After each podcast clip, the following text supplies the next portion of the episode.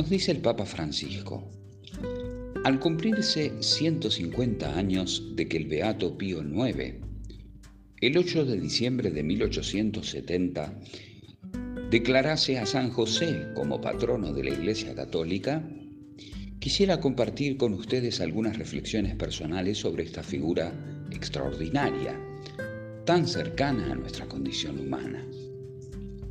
Este deseo ha crecido durante estos meses de pandemia, en los que pudimos experimentar en medio de la crisis que nos está golpeando, que nuestras vidas están entretejidas y sostenidas por personas comunes, corrientemente olvidadas, que no aparecen en las portadas de los diarios, de las revistas, pero sin lugar a dudas están escribiendo hoy los acontecimientos decisivos de nuestra historia. Médicos, enfermeros, limpiadoras, cuidadoras, transportistas, fuerzas de seguridad, voluntarios, sacerdotes, religiosas y tantos otros que comprendieron que nadie se salva solo. Por eso vamos a conocer un poquito más a este santo desconocido. San José el elegido. Dios Padre lo preparó para la misión de ser esposo de María y a la responsabilidad de ser padre adoptivo de su divino Hijo Jesús. Dios Hijo lo amó con un amor único y particular, con amor de hijo. Lo llamó con el dulce nombre de Padre. Lo respetó y escuchó como un hijo dócil, obediente. Dios Espíritu Santo lo enriqueció con dones, gracias y carismas particulares para que pudiese desarrollar su papel en el plano de la salvación. El nacimiento de San José anticipa, precede al nacimiento de la Virgen María y al nacimiento de Jesús. José vivió su adolescencia en la sencillez, en la docilidad y en el respeto hacia sus padres. José y la familia. La Santa Familia de Nazaret se propone como ejemplo a todas las familias cristianas. Jesús, María y José vivieron cada uno el propio papel con sencillez, autenticidad y amor. Jesús es el Hijo dócil y obediente. María es la esposa y madre responsable y generosa, y José es el esposo y el padre animado de auténtico espíritu de servicio. Las horas de la jornada estaban armonizadas por la oración en común y la escucha de la palabra de Dios. Los momentos más deseados y esperados eran aquellos en los que la Sagrada Familia se reunía en una conversación en la que se veía a Jesús como maestro y María y José como discípulos. El Hijo de Dios encarnándose, había nacido sin renunciar a sus atributos divinos y en la intimidad de la casa de Nazaret se manifiesta como aquel que es el verbo, la palabra de Dios.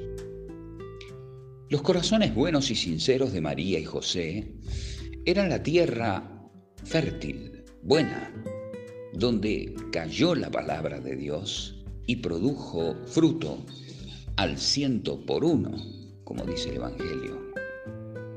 Y es que José y María, escuchando a Jesús, no estaban estupefactos como los doctores en el templo por su inteligencia, porque ellos solían escuchar la palabra de Dios, que venía del Hijo de Dios, y la escuchaban con amor y con fe.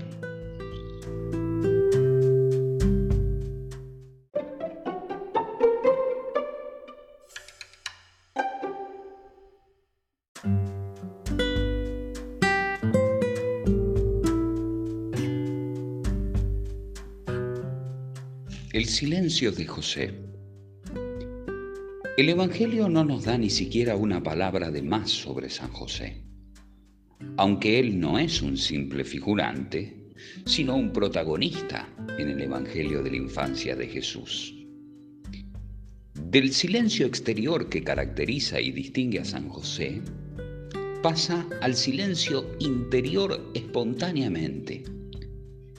Dios habló al corazón de José, libre de inútiles afanes humanos. José vivió en unión con Dios, constante y en diálogo. Solo el silencio interior es capaz de transformarse en un diálogo rico en amor con Dios y en una disponibilidad generosa hacia los demás, hacia los hermanos. Hablar del silencio interior de San José significa presentar a un hombre rico en vida interior y atento a la realidad exterior. El abandono a Dios de San José. San José ofrece a la iglesia su modelo de vida, abandonando confiadamente a Dios. Se abandonó siempre a Dios incluso cuando estaba desgarrado en el alma y en el corazón, cuando vivió situaciones humanamente incomprensibles y dramáticas, la maternidad misteriosa de María, la huida a Egipto, la pérdida del niño Jesús y los silenciosos años de la vida de Nazaret. Las pruebas a las que fue sometido San José fueron muy fuertes y sus sentimientos muy dolorosos, pero su abandono a Dios fue perfecto y convencido.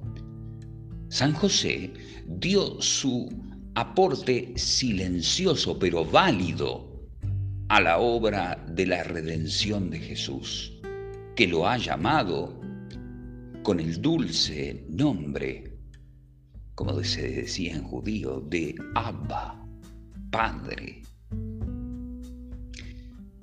La muerte de San José. San José entra en silencio en la narración evangélica y sale así, despacito, de puntillas. Sabemos que solo durante los años que vivió con Jesús y María en Nazaret, trabajó como carpintero, nos dice el Evangelio de Mateo. Pero de su muerte, cuándo y cómo ocurrió, no sabemos nada. Cuando estaba en casa o trabajaba o estaba en compañía de su hijo adoptivo, a José le bastaba alzar la mirada para ver a Dios Hijo y adorarlo, unido a Dios Padre y a Dios Espíritu Santo. Y así entonces, entre San José y la Santísima Trinidad, Padre, Hijo y Espíritu Santo, se pudo dar la unión ininterrumpida de algún modo. Una relación estrecha y única, un diálogo, un coloquio personal. Imagínense, ríos de luz y de gracia inundaron y enriquecieron el alma de San José. María estaba unida en este coro de oraciones y ante su mente discurrían los años pasados junto a su esposo en la oración, en el ocultamiento, en el sacrificio, en la meditación de la palabra de Dios y en el amor a Dios y a los demás. San José estaba sereno, confiado, porque sus manos estrechaban las manos de Jesús su hijo adoptivo, el Hijo de Dios. Y del otro lado la mano de María, la Madre de Dios, su purísima esposa. De esta manera, el humilde José se durmió en el beso de Dios Hijo y se despertó en el abrazo de la Santísima Trinidad. Por eso, en este año dedicado a San José, te proponemos que crezca en nosotros el amor a este gran santo, para ser impulsados a implorar su intercesión, imitar sus virtudes.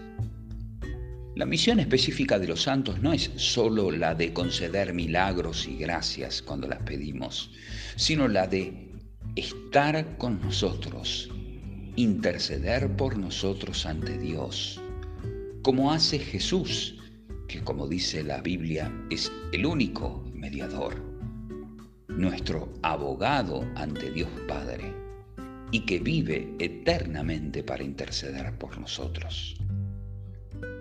Los santos te ayudan a vos, catequista, a vivir en la plenitud de la vida cristiana y en la perfección de la caridad.